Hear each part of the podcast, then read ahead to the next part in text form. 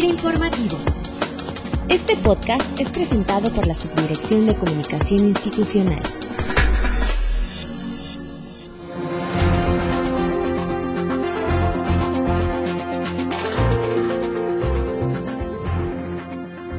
Bienvenidos como cada lunes a FIRA Informativo y continuando con la serie Oportunidades de Negocio en FIRA. Hoy nos acompaña en este podcast la gerente de alianzas e incidencias de Hunger Project México. Ella es la licenciada Yunuel Cruz Guerrero, con quien platicaremos sobre el quehacer de esta organización dedicada a promover estrategias a fin de erradicar el hambre y la pobreza en nuestro país y en el mundo.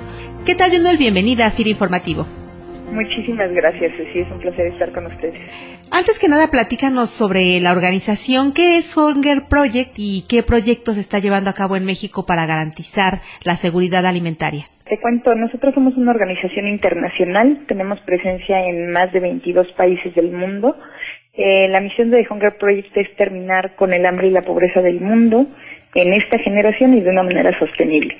Y cuando hablamos de una manera sostenible, queremos decir que el enfoque desde el que trabajamos es un enfoque de desarrollo de capacidades. Y en este espacio del desarrollo de capacidades hemos encontrado en la agricultura familiar la principal apuesta que puede tener la humanidad para terminar con el hambre y la pobreza de una manera en la que no tengamos que depender unos de otros de la provisión de los alimentos.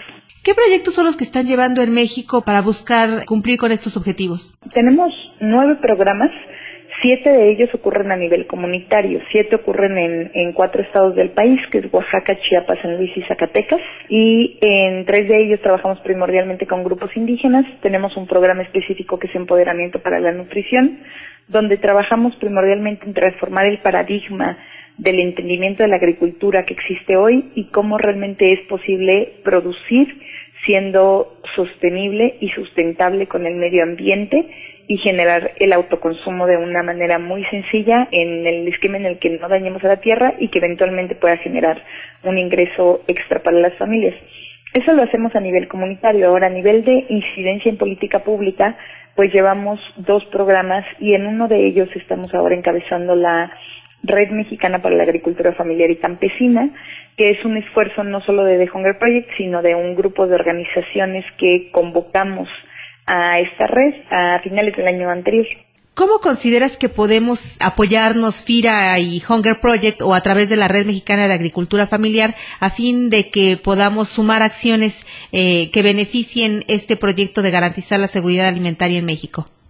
Pues mira, pienso que hay un montón de oportunidad en temas de financiamiento, no solo en términos de The Hunger Project o de las organizaciones que estamos ahí, sino de cómo fortalecer el acceso al financiamiento para las personas que viven en las comunidades rurales más alejadas. Nosotros hemos realizado una investigación en coordinación con Héctor Robles Berlanga, que es un experto en el tema de financiamiento para el campo, y se ha identificado que uno de los retos, digamos, que más obstaculiza el acceso al crédito y al financiamiento tiene que ver con que muchas veces los procesos para acceder a ellos pueden ser complejos. Y entonces, cuando nosotros generamos programas que requieren de un esfuerzo considerable, digamos, en términos del uso para llenar un formato o para crear estos esquemas, eso muchas veces en lugar de convertirse en un aliciente se convierte en un freno para que las personas accedan. Y eso ha hecho que muchos de los programas de financiamiento que tienen muy clara la población, que en realidad son grandes iniciativas, no necesariamente lleguen a las poblaciones que más lo requieren, porque son las que están más alejadas y las que tienen menos recursos para acceder a ellos, ¿no? Entonces, yo creo que sobre todo el esfuerzo que podemos hacer de coordinación tiene que ver con eso, con cómo podemos contribuir nosotros a la revisión del diseño de las políticas actuales, a la revisión de generar mecanismos más amigables para la ciudadanía para acceder a estos créditos, cómo poder llevar la información a las comunidades donde estamos, porque muchas de las organizaciones que tenemos presencia en la red, pues tenemos presencia en el trabajo de campo directo, ¿no? La gran mayoría de nosotros trabajamos en, en comunidades que tienen un muy difícil acceso y entonces podríamos hacer un gran esfuerzo tanto de difusión de la información es decir, llevar la información de la oferta de programas que tiene FIRA, de la oferta de financiamientos y cómo poder contribuir también a partir de los saberes de la gente en el campo, a poderles decir, ah, mira, este programa podría quedar mejor diseñado así o si lo acercamos de esta forma sería más fácil que lleguen, ¿no? Entonces, yo creo que uno de los modelos que más ha funcionado alrededor del mundo también tiene que ver con la articulación gobierno, sociedad civil, ciudadanía, porque a través, digamos, de este trinomio logramos de veras, de veras acercar cada vez más los programas a la población objetivo para la que está diseñado.